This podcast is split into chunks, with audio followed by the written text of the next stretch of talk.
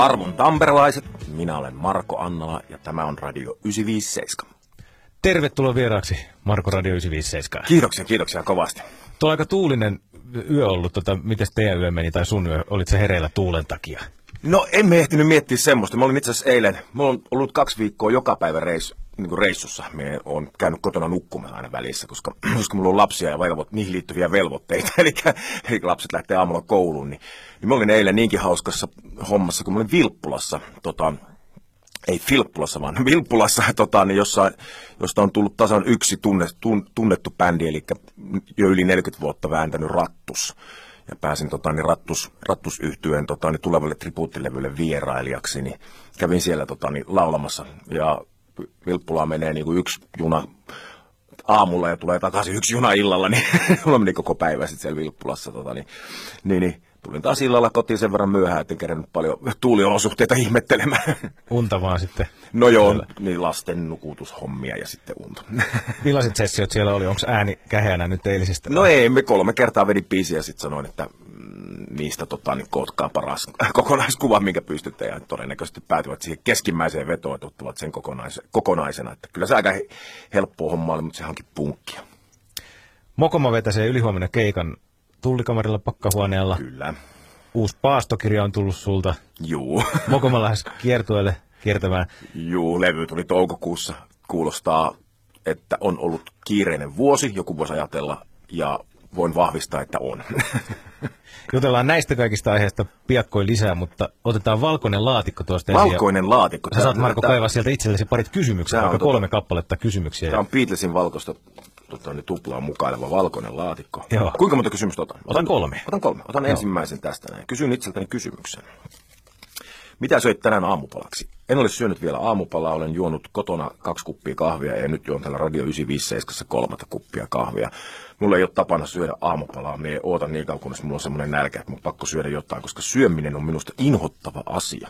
Tämä on, tästä on monen tuttavan kanssa keskustelu ja yllättävää kyllä on löytänyt jopa joitain ymmärtäjiä, mutta suuri osa ihmisistä ei tajua sitä. En ole kulinaristi, en pidä siis, syön, siis syöminen katkaisee taiteellisen toiminnan ja, ja kaiken keskittymisen ja muu, ja me en yhtään jaksa ruoanlaittoa, enkä me yhtään jaksa, tota, niin kun me menen ulos syömään, niin me ihan hirveästi jaksa miettiä, että mitä me söisin, vaan me yleensä painelen tuonne jonnekin kauppahalliin tai jonnekin ja syön, syön jotain ja menen jatkamaan töitä. Että tota, syöminen on vähän semmoinen niin välttämättömyys. Miten nuo omat lapset sitten ja aamupala ja esimerkin näyttäminen? No, niin tota... lapsethan syö hyvän aamupalan, niillähän, niillähän me laitetaan aamupala. Ne syö jo, to, tosinaan jopa puuroa, mutta ne syö yleensä aina leivät hyvillä täytteillä ja sitten tota, niin, omenalohkoja ja viilin ja lasillisen mehua. Niillä ne lähtee kouluun ja on yleensä pärjännyt sillä, sillä sillä. Ja sitten tota, niin, toisen lapsen opettaja on vielä niin kuin kehottanut erikseen, että, että jos lapsella alkaa kahdeksalta koulu, niin saa tuo vielä eväät, niin sitten vielä tehdään eväätkin toiselle lapselle niin kuin kouluun mukaan, että ne syö vielä ennen lounasta eväätkin. Niin ne kyllä syö hyvin ja Mä oon kokki ammatilta, että tässä on tämmöinenkin ristiriita. Se on minun niin siviilikoulutus, on kokki, kokin koulutus, että tota, niin me osaan laittaa ruokaa muille, vaikka itse piittaisikaan omasta syömisestäni. Mutta lapset ei ota susta mallia, vaan niille maistuu. Että se ei, ei mene niin kuin esimerkin kautta, että ne jättää syömättä, kun iskäkään ei syö. Ei ne kyllä ole sille, ei ne sille ole, eikä ne, ne, oikein, ne ei ole oikein missään asiassa toiminut tuolla tavalla. Mehän esimerkiksi kiroille jonkun verran, jopa kotioloissa, ja tota, lapset ei kumpikaan kiroille ja pitää sitä niin kuin inhottavana toimintana. Ja välillä saattaa huomauttaakin siitä, että, että, että voisit, voisit vähän puhua siistimmin. Niin, tota, niin, no, ne ei oikein, eikä ne ole innostunut musiikista kumpikaan kauheasti. Ja ne on aika en tiedä onko ne kasvaneet vai kasvatettu hyvin itsenäisiksi. Marko Annala käy kahvilla täällä, siis kolmas kuppi on tänään. Paljon sitä menee muuten päivittäin? Ihan liikaa täytyy myöntää, mutta, tota, mutta se on mun ehkä sitten ainut pahe, että monta kuppia sitä menisi. Tämä on vähän isompi kuin mulla kotona. Mulla kotona on teemamukeja ja täällä on tämmöinen, tämmöinen vähän isompi muki. Mutta semmoisia teemamukisia kahvia, niin ehkä 12. Kauhea määrä on se aika paljon kahvia myönnetään. Alkaisi kyllä täristyttää täällä puolella no, pöytää. No, ei ole hirveästi tärisyttänyt kyllä, että tota, että tota, mm, mulla on silloin kun me olin, mä olin joskus niin paniikkihäiriöitä oli, niin silloin mun piti vähän rajoittaa kahvijuonin määrää. Silloin, silloin kun oli semmoinen vaihe elämässä, mutta muuten me en ole huomannut kyllä mitään tämmöistä täristystä. Tärisytetään laatikkoa ja nostetaan toinen no, kysymys valkoisesta Beatles-boksista. Tai, tai hieno, usko, uskokaa, te ette näette tätä, mutta tämä on ihan mielettömän hieno tämä laatikko. Se on vähän, vähän semmoinen taikalaatikko oikeastaan. Mm, mikä kotiaskari odottaa tekemättömänä? Hyvä, hyvä kysymys, koska tota, niin, sun, sunnuntaina, kun nämä viikonloppukeikat on ohi, ja tota, minulla on vielä semmoinen niin kuin kaveriporukan jääkiekkoon liittyvä illanviettotapahtuma sitten vielä Helsingissä sunnuntaina ja tuun kotiin, niin vaimo lähtee saman tien opiskelemaan Turkuun. Niin me veikkaan, että sen viikonloppu, kun se on ollut lasten kanssa, niin se jättää mulle oikeastaan kaikki kotiaskareet varmaan tekemättömiksi. että tota, niin, mulla on varmaan siellä tiskaamista ja imuroimista ja si- siivoamista ja järjestelyä. Öö, mikä on semmoinen, mikä olisi jäänyt pitkäksi aikaa roikkumaan? No yksi kotiaskari, mikä ottaa tekemistä, niin on kuusi vuotta sitten remontoitiin kämppä ja siinä remontiyhteydessä, kun te, tuota, keittiötä, keittiötä teki, öö, keittiötä teki keittiövirma, niin ne sattui lyömään seinästä läpi. Ja siihen laitettiin silloin vaan, tota, niin, tota, niin vaan paikka-ainetta päälle, mutta sitä ei koskaan maalattu. Se jätti minulle pienen maalipurkin, samaa maalia, millä se seinä oli, että et, et varmaan itse vetää se toi, mutta joo joo, eihin, eihin. Hoituu, hoituu. hoituu, hoituu. Ja kuusi vuotta myöhemmin siinä on edelleen semmoinen valkoinen läskä siinä seinässä siinä reijän kohdalla. Niin mä oon miettinyt siitä, että se pitäisi maalata, mutta tota, eihän se maali varmaan enää kunnossa, niin nyt mä, pitäisi, mä oon katsellut, että siinähän on tota palohälyttiminen hyvä paikka. Ah, no joo, niin sen, laitta, sen laittaminen varmaan on niin seuraava kotiaskarista. Pitäisikö luvata nyt, että tulee vihdoinkin hoidettua? Ehkä menee toiset kuusi vuotta. Otetaan vielä kolmas. laatikosta vielä kolmas. Taikaboksi. Mm, pesetkö hampaat aamun ja illoin? Pesen. Ja myös lapset pesee. Tässä ne on muuten varmaan ottanut esimerkkiä sitten itsestäni. Pesin tänäänkin hampaat sen kahden kupin jälkeen kahvia ennen kuin lähdin tänne. Useimmiten pesen hampaat vielä ihan ennen, ennen kuin juonen sitä ensimmäistä kuppia, että tykkään siitä, että suu on raikas. Pesen hampaat muuten tämän lisäksi vielä ennen keikkaa aina. Siis se, ja se on psykologiaa, sillä ei ole mitään merkitystä sillä periaatteessa, mutta kun puolitoista tuntia laulaa mikrofoni aika lailla kiinni naamassa, niin se sen hikoilun kaiken jälkeen, niin se haisee siinä loppukeikalla se mikrofoni hielle ja lialle ja se on välillä ollut taskussa ja ties mitä se haisee helvetin pahalle se mikrofoni, mikrofoni tota, niin keikan jälkeen. Mutta jos on pessu hampaat ennen keikkaa, niin se ehkä haisee snadisti vähemmän. Neljän ruusu Ilkkailla onko sanonut joskus ihan sama, että hänen pitää myös ennen keikkaa pestä aina hampaat, että siitä tulee semmoinen jotenkin itsevarmuus ja hyvä fiilis siihen esiintymiseenkin, että jokaisella on suu kunnossa. Joo, ja jokaisella esiintyjällä on rituaalit. Meillä jätkillä on omat kaikilla, mutta meillä jokaisella on jotkut rituaalit ja kaikilla bändillä on huomannut jotkut rituaalit. Kuka ei mene täysin valmistautumatta. Vähän niin kuin se maalevahti, kun se koputtelee niitä, tiedätkö, niitä sitä kehikkoa, tai laittaa luiste, hokkari, oikein hokkari ensiksi ja sitten vasta vasemman ja, ja tota, kaikkea tällaista näin, niin, niin, samalla tavalla kaikilla muusikoilla on jotkut tietyt rituaalit. Se ei ole taikauskoa, se on vaan semmoinen, että nämä niin kuin jäsentää tätä asiaa, että nyt alkaa keikka. Me esimerkiksi kokoonnutaan tuntia ennen keikkaa. Jos, jos meillä on omia menoja tai muita, niin tuntia ennen keikkaa kaikki kokoontuu takahuoneeseen, että voidaan keskustella että settilistasta ja voidaan keskustella asioista ja kaikki on saatavilla, kenelle, niin, kenellekään ei paniikkia siitä, että missä on se ja missä on tämä. Ja, että me ollaan kaikki tunnin verran ennen, ennen vetoa niin kuin vielä yhdessä siinä. Ja siinä on semmoinen yhteinen hetki latautua siihen. Onko tämä peruja joskus sellaisista, että jos on ollut hirveä kiire tulla keikalle tai puolet bändistä on tullut minuuttia ennen kuin keikka joo, alkaa. Joo, kun me asutaan, niin kuin me ollaan asuttu jossain vaiheessa jopa neljällä paikkakunnalla yhtä aikaa. Nyt me asutaan enää vain kahdella paikkakunnalla. Että tota, meistä kolme asutaan Tampereella ja kaksi Helsingissä, niin sitten, sitten siinä on se, että meidän Tampereen osasto saattaa liikkua joskus joillekin keikoille suoraan. Tästä on Tampereelta kätevämpi mennä johonkin paikkoihin suoraan kuin Helsingin kautta. Niin sitten, sitten se perustuu siihen, että jos siitä on jotain, että et, et, et, kaikilla olisi sellainen varmuus siitä, että niinku, et viimeistään tuntia ennen jätkät on täällä.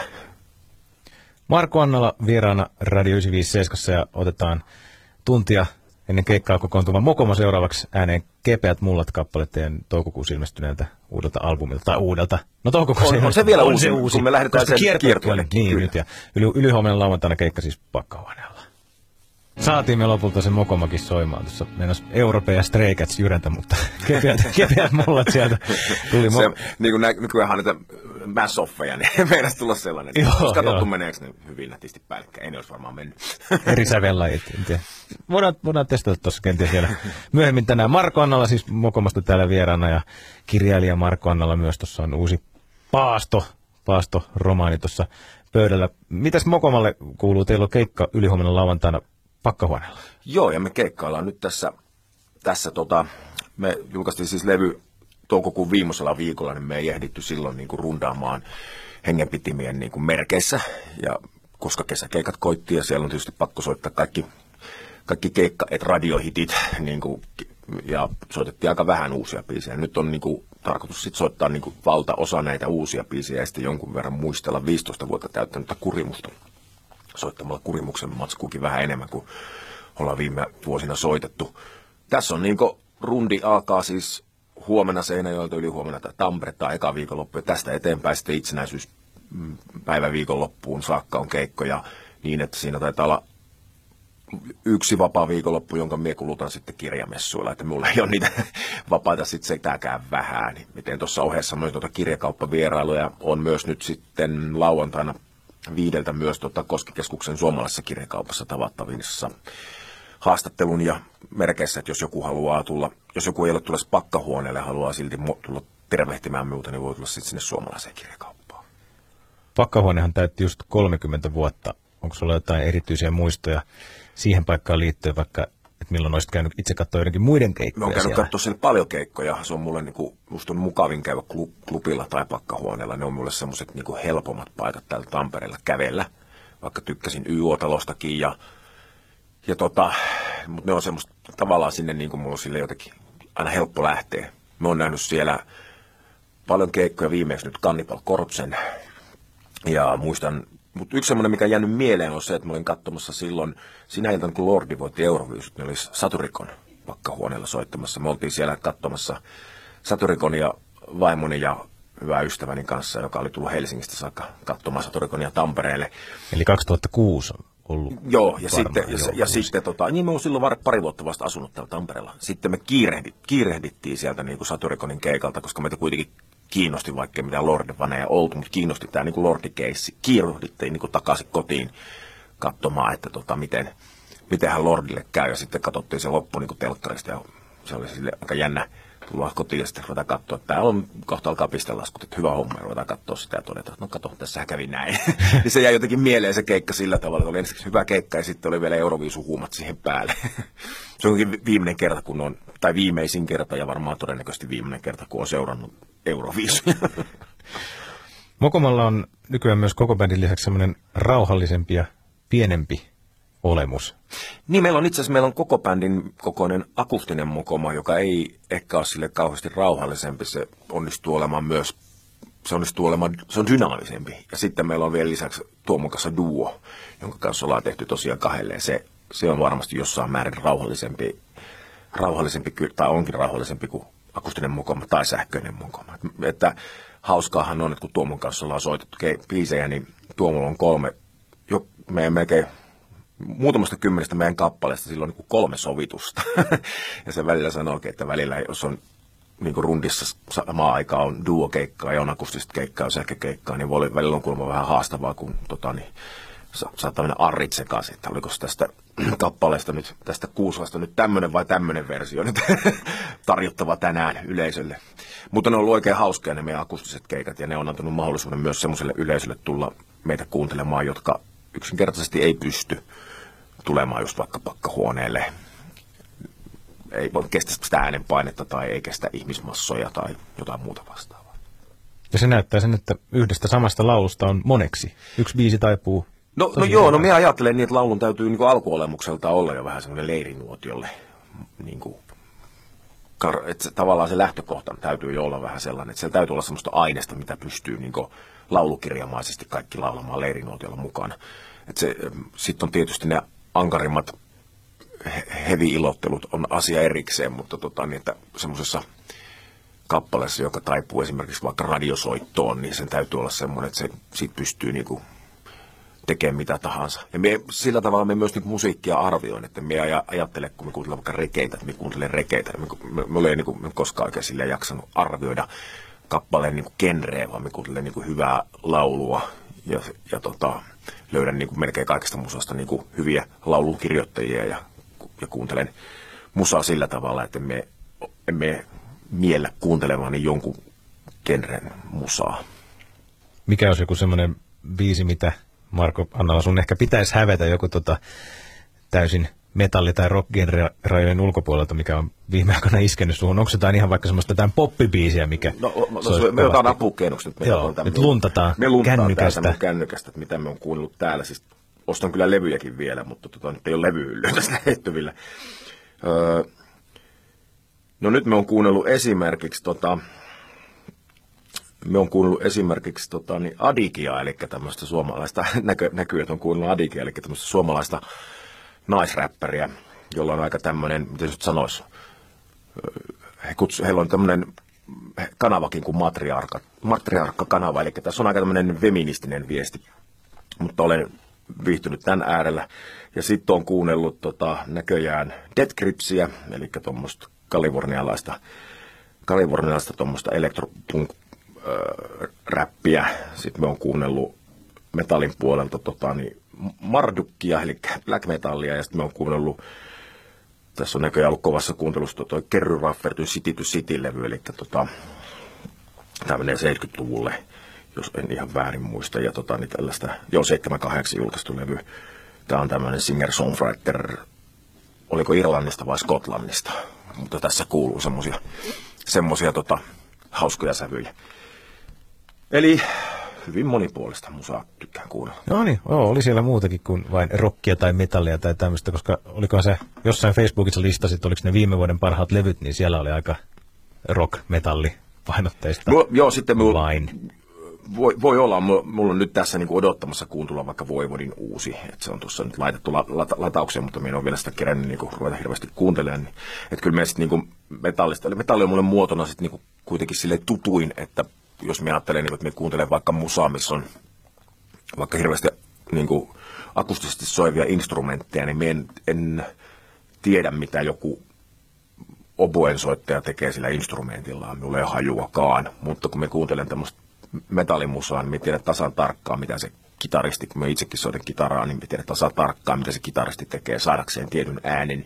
Vaikka me saisi tuottaa samaa ääntä, me tiedän tekniikan, millä se tuottaa. Niin se musiikin kuuntelu on mulla, metallimusiikin kuuntelu on mulla sillä tavalla vaivatonta, kun me ikään kuin on mukana osa sitä, sitä kuuntelukokemusta on sitä, että me koen olevani tavallaan mukana sitä kappaletta, jos se kappale ottaa imuunsa. Niin siinä mielessä metalliin, metalli kulutan niin kuin kaikista eniten ja selvästi niin kuin siitä kaikista eniten ymmärrän. Radio 957 Marko Annala vieraana täällä.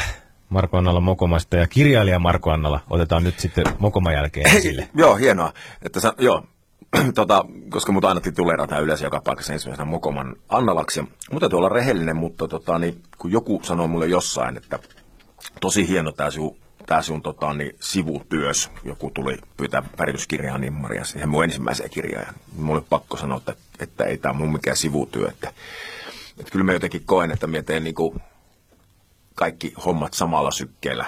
Että et me en pysty niinku erottelemaan, että joku olisi niinku jokin sortin sivutyö. Että et tuo kirjan kirjoittaminen vaatii aivan samampaan niin kuin painoarvon ja tekemisen määrä ihan samanlainen kuin tekisi levyn. Että ei siinä ole niin kuin mitään eroa siihen, että mi- mi- miten siihen kuluttaja käyttää aikansa ja miten sitä ajattelee. Että taiteellinen työ on vähän semmoista, se vä- väkisin vetää imuunsa, että kyllä se on ihan...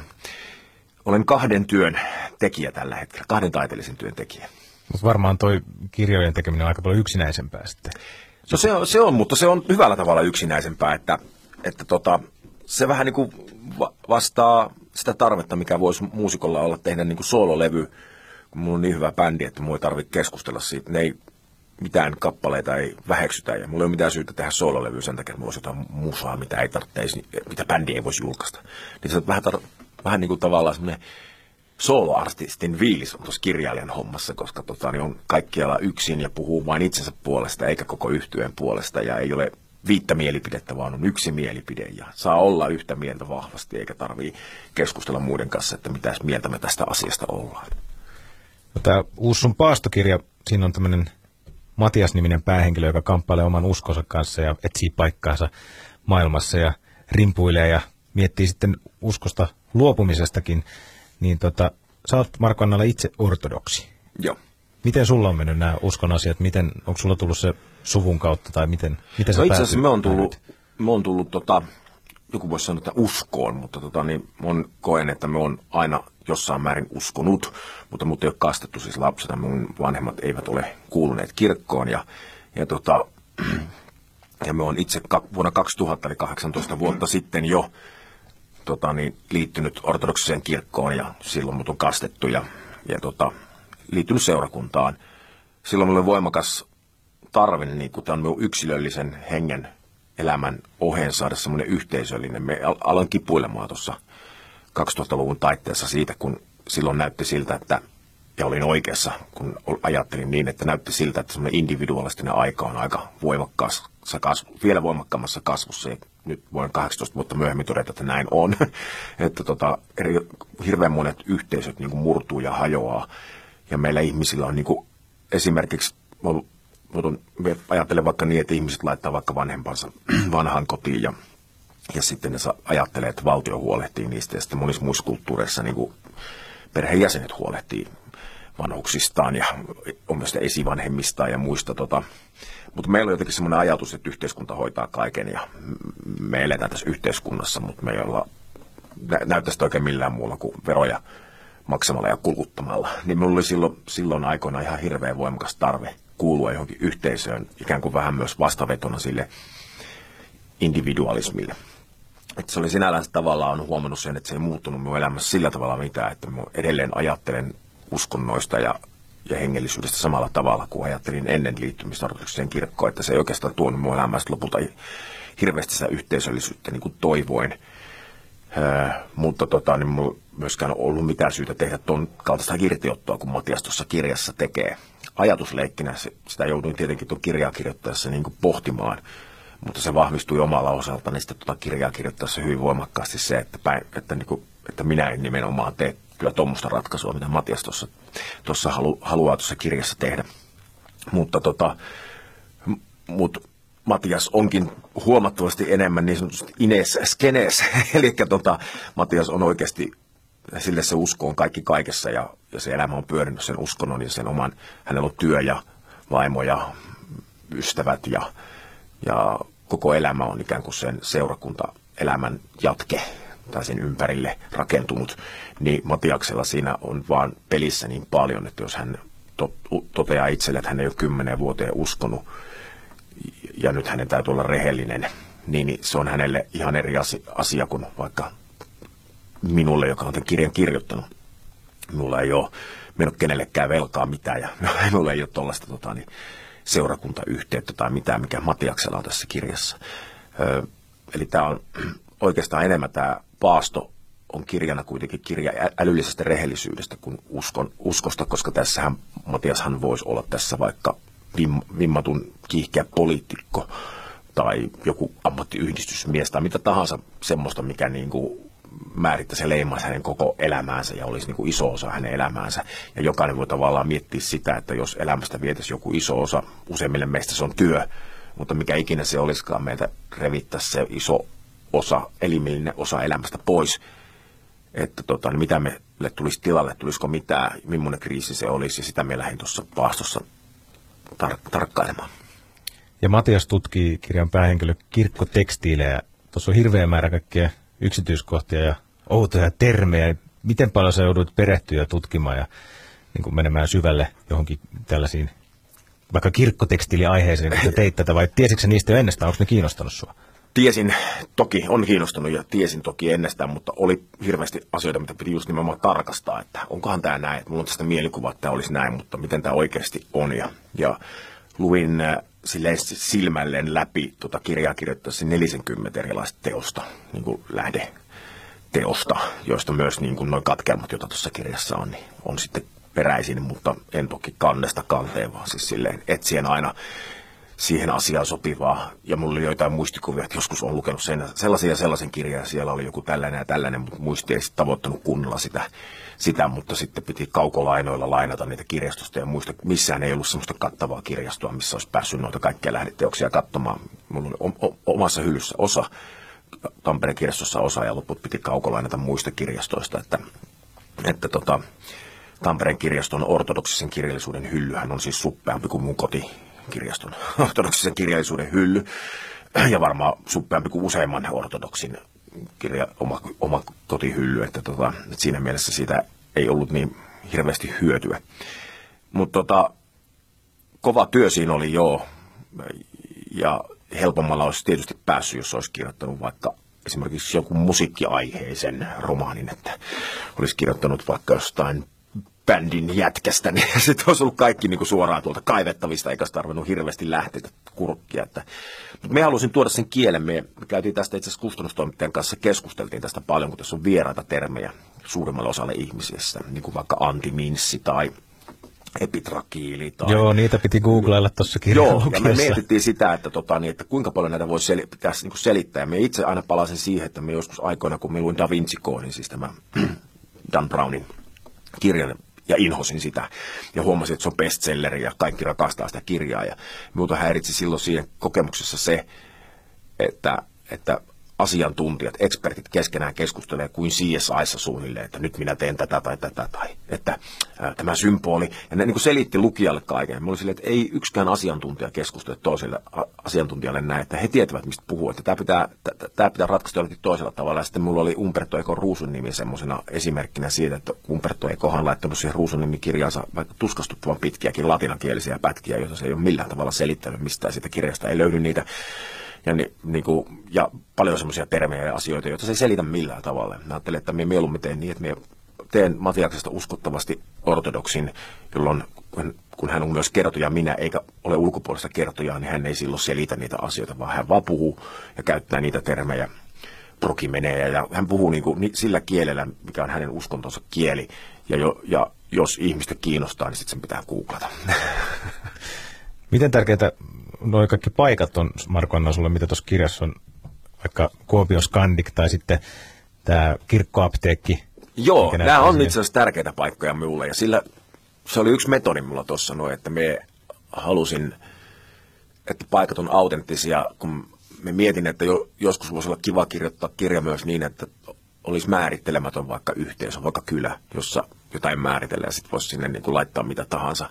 Mm, nyt tuossa on kaikki kadun nimet Kuopiosta. Joo, ja, ja, se, se oikeastaan se niin kuin tavallaan lietsoi sitä, että kun pääti, päättyisi, päätti, että okei, tässä mennään, että, että hän on vaikka Kuopiossa niin kuin ortodoksissa kirkkomusossa Riisassa töissä. Että jos me niin päätän, että hän on semmoisessa paikassa töissä, niin sitten se niin kuin johtaa siihen, että kaikki muutkin paikat pitää olla niin kuin tarkkaan selitetty. Ja, ja sitten se johti pikkuhiljaa siihen, että huomasin, että oli mukavampi kuvata jopa, että mitä katua hän kävelee, kun niin kuin, että että tota, jos on tamperelainen Kihniöltä tai Kuopiosta, niin tuossa kirjassa on paljon niin kuin sellaista, mikä saattaa niin kuin tuntua hyvältä, että, että ollaan kumpu, Kuopion kumpusaaressa tai ollaan tota, niin, Tampereella kilometritalossa tai Näsijärven rantakallioilla. Juu, just näin, että ne, ne, on, niin kuin, ne tulee sieltä. Ne on itselleen niitä tärkeitä paikkoja myös itselleen, jotkut osa tärkeämpi kuin toiset ja jonkun verran piti sitten myös kartasta katsoa ja etsiä ja ja tota, Kihniöllä kun olin, niin se, siellä on sen verran harvoin käynyt, että tota, niin piti ihan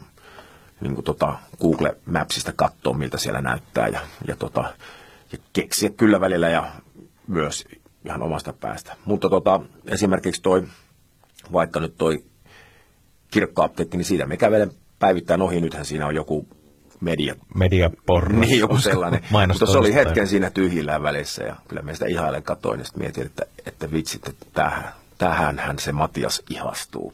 Tähän tyhjään liiketilaan. Ja tota, ja mä oon vaan huomannut silleen, että, että mä oon, mietin, kirjoitan nyt vasta toista romaaniani. Ja me sitä tehdessä mietin, että kun me on tehnyt kertoja minästä 45-vuotiaan eli itseni ikäisen keski-ikäisen miehen, jolla on joitain samoja piirteitä kuin miussa. Tykkää kissoista, juo paljon kahvia. Joo, sillä on paljon samoja piirteitä kuin miulla, mutta tota, niin, sit siinä on myös sellaisia piirteitä, mitä miussa ei ole.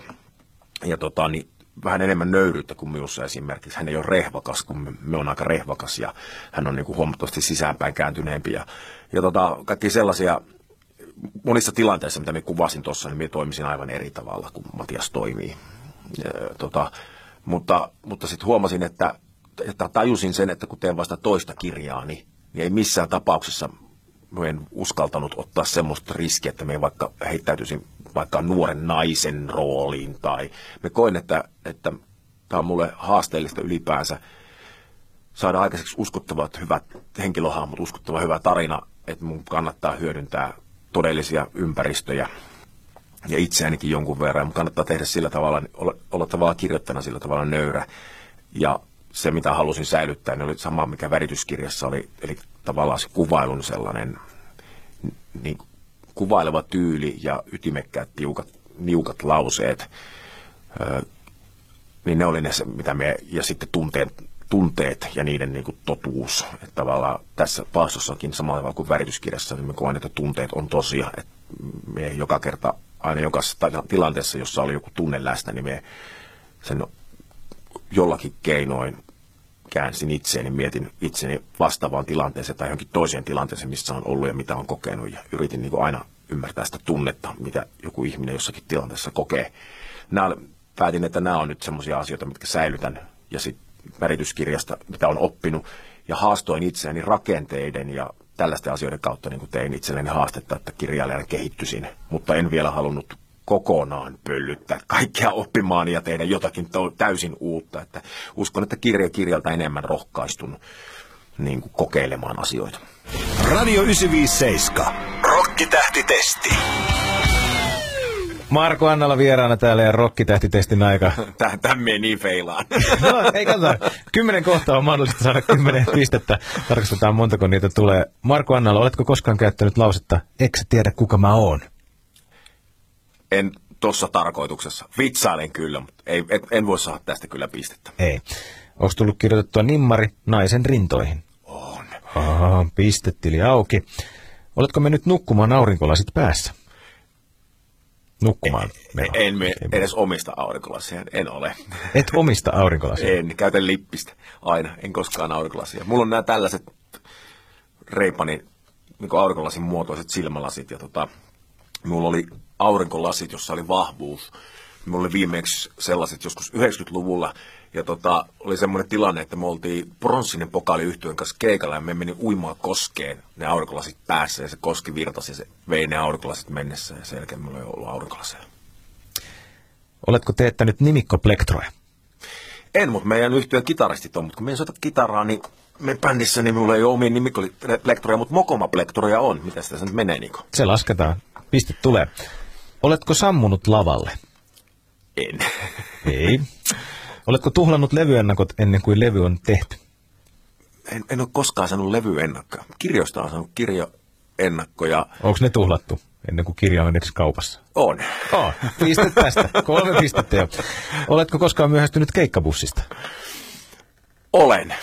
Joo, mikä tilanne se oli? Tota, tai onko niitä useampia? Se, se on ollut semmoinen, siis mut on odotettu, mutta olen myöhästynyt siis lähdöstä, että ei ole toki lähdetty eteenpäin, mutta on ollut esimerkiksi semmoinen tilanne, että Tampereelta lähdin, lähdin kerran liikkeelle ja oli niin sikeä sun olisi ollut, että puhelin oli soinut sitä herätystä siinä niin kuin tuntitolkulla, tuntitolkulla, minuuttitolkulla.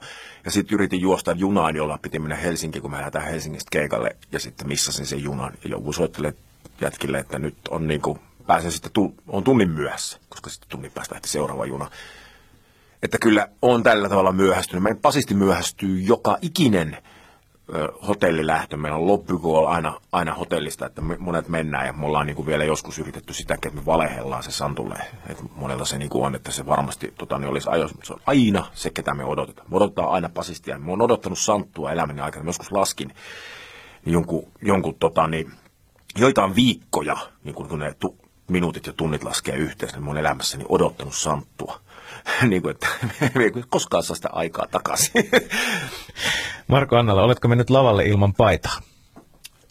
En. Ei koskaan? En ole mennyt. Nuoruudessakaan, milloinkaan?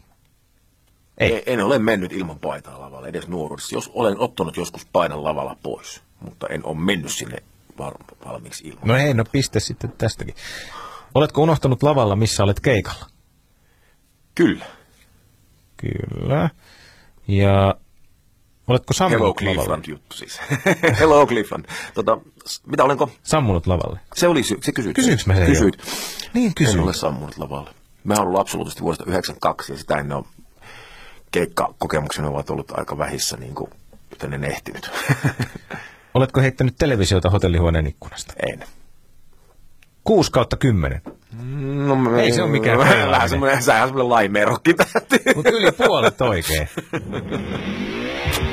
Radio 957. Rokkitähtitesti. Onko tosta kukaan saanut 10 kautta 10? Ei, eikä saa, eikä saa.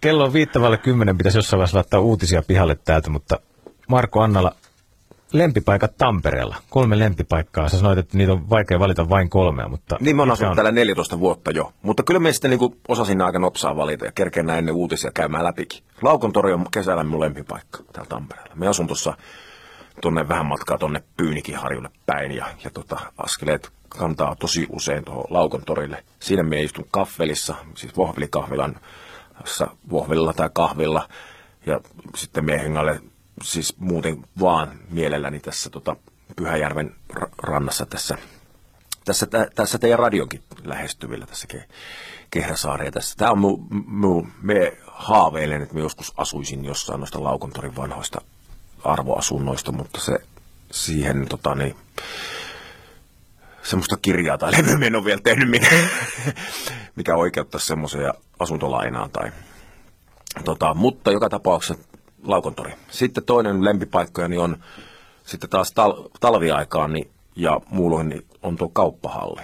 Kun puhun tästä kahvittelusta, niin, tota, niin nämä monet mun lempipaikoista liittyy tähän kahvin juontiin, eli me tykkään istua jossakin, missä me on kahvin. Mutta kauppahallissa. Me käyn aameessa tosi usein, mun lempipaikkoja siellä on, siellä on tota, toi lempipaikka ja siellä on toi tota, niin, luomukahvila Leo ja sitten tota, niin neljän vuoden aika ajan, ajan Benedict munaamiainen ja, ja, tota, ja sitten me tykkään sielläkin istua Linkosolla kahvilla ja kuunnella, kun vanhat ukot juttelee, me kuuntelee salaa niiden puheita, kun ne puhuu niin kuin alkuperäiset tamperilaiset, jotka varmaan käynyt kouluja yhdessä, niin kokoontuu siellä aina välillä, me kuuntelee salaa niiden juttuja, niillä on hyviä juttuja. Ja sitten mun kolmas lempipaikka on jaetaan tämä Pyynikin harju, joka on mahtava homma, että se on tota, että tässä Tampereen keskustassa on maalaispojalle niin, niin nopsaa niin kuin happea ja, ja puita ja hengitettävää. Tai sitten Maruseki, japanilainen ravintola, jossa me melkein aina syön lounaani, jos en sitä itse tee tai en unohda syödä, niin kuin alussa mainitsin. Niin, tota, niin nämä on mun, nämä on mun levi. Laita Bubbling Under on tämä Maruseki, koska otetaan toi Pyynikin harju tuohon kuitenkin kolmanneksi. Käykö siellä pyynikillä juoksemassa? En pysty juoksemaan enää, ikävä kyllä, kun mä oon hajottanut selkäni ja nyt jopa polveni, että mulla on juoksut vähissä, mutta mä kävelen ja käyn, joo. Nyt mä oon viime aikoina tosiaan, kun mä oon, vähän, mä oon kävelystä niin paljon, nyt mä oon viime aikoina kävellyt tuonne Härmälään päin, niin kuin, tota, niin, tuosta rantatietä, tuosta noin tonne Hatapääkartanolle ja sinne, niin kuin, mutta Arboretumit ja Juu, sinne siinä. päin on nyt- kävely viime aikoina, kun se ratillakin valmistui niin kivasti siihen, tota, kivat väylät siihen, mutta, tota, niin, mutta toi pyynikki, sitä on tullut kierrettyä monet kerrat ja sinne tulee vietyä lapsiakin useasti. Marko Annala, kiitos vierailusta. Kiitoksia. Mokoman keikat alkavat ja ylihuomenna pakkahuoneella ja paastokirja, se löytyy kaupoista.